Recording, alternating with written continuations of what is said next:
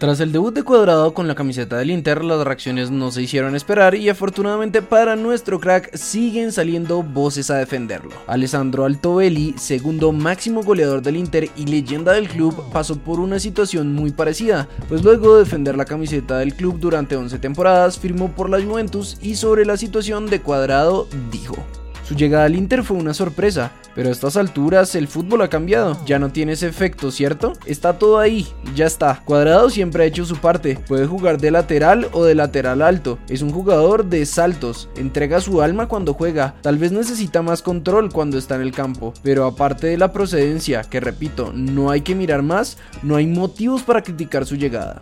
En cuanto a los nuestros por el mundo, en Rusia Mateo Casierra arrancó la temporada con pie derecho marcando doblete en el primer partido del Zenit con Wilmar Barrios acompañándolo en los 90 minutos. En Francia Lens jugó dos partidos amistosos con los nuestros como protagonistas. En el primero David Machado fue titular y marcó gol, mientras que en el otro Oscar Cortés debutó con el equipo titular y ambos partidos terminaron en victoria para nuestros cracks. En Inglaterra teníamos duelo de colombianos y el Crystal Palace con Lerma de titular le ganó 2-1 al Watford que tuvo a hacer los últimos minutos. Leeds perdió contra el Mónaco, pero Sinisterra sigue sumando minutos. Lukumi fue titular en el empate del Boloña y Rayo empató a uno con Falcao también desde el arranque.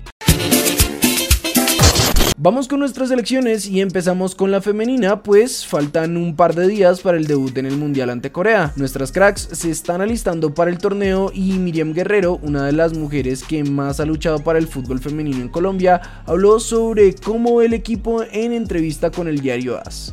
La selección es una amalgama muy bien cohesionada de experiencia y juventud, mucha jerarquía de parte de unas jugadoras y tenacidad de otras. Futbolísticamente estamos al nivel de disputar muy bien los tres partidos. La concentración será clave, línea por línea para responder a las exigencias de los rivales. Colombia tiene jerarquía y posibilidades de mostrar un fútbol diferente basado en el toque, la apertura de espacios. Eso puede generar mucha producción de juego. Pasamos a la sele masculina sub-17 para hablar de su capitán, Nicola Profet, nuestro crack que juega como central, tiene tres nacionalidades, colombiano, venezolano e italiano. Pero esa no es la noticia, sino que aunque ya ha vestido la camiseta de la sub-15 y sub-17, según el periodista Elías López, el jugador le dio el sí a la vino tinto y jugar el Mundial sub-17 con Venezuela. Y esto habría sido confirmado por el presidente de la Federación Venezolana de Fútbol, Jorge Jiménez. Luego de todo el lío judicial de Sebastián Villan, nuestro crack está intentando retomar su carrera, pues no ha podido entrenar y Boca Juniors lo marginó por completo. Por eso una oferta por él podría interesarle al equipo que además está buscando abrir un club extranjero.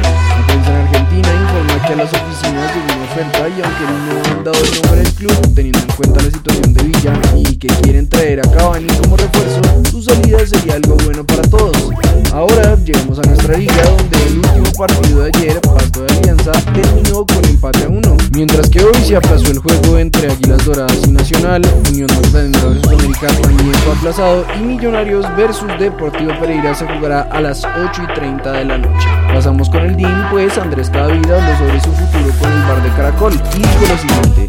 Se ha decidido que ya mirará si hay forma de ir a jugar a otro equipo, pero lo que siempre le he dicho al que le ha dado mucho al equipo, siempre he salido con el corazón en la mano y mi idea es seguir campeón en Medellín, estar aquí y aportarle todo lo que pueda, darlo todo y ya ellos tendrán que resolver la situación. Por el lado de Santa Fe, Luis Poder contó cuál es el único jugador que tiene su puesto seguro en el equipo. Me dicen que yo me encuentro en un Santa Fe que estuvo peleando finales, ¿para qué voy a mover? No clasificaron, no tuvieron un buen rendimiento, por lo tanto el único jugador inamovible de Santa Fe se llama Rodallega. El resto, todo es movible. América le han metido más de 20 millones de dólares, dijo Tulio Gómez, presidente del club, en charla con AS Colombia. José Luis Chunga sería nuevo refuerzo del Deportivo Pereira. Sebastián Gómez tendrá todo acordado para ser nuevo jugador de Coritiba de Brasil. Alex Castro sería nuevo jugador del Tolima, según informa Pipe Sierra.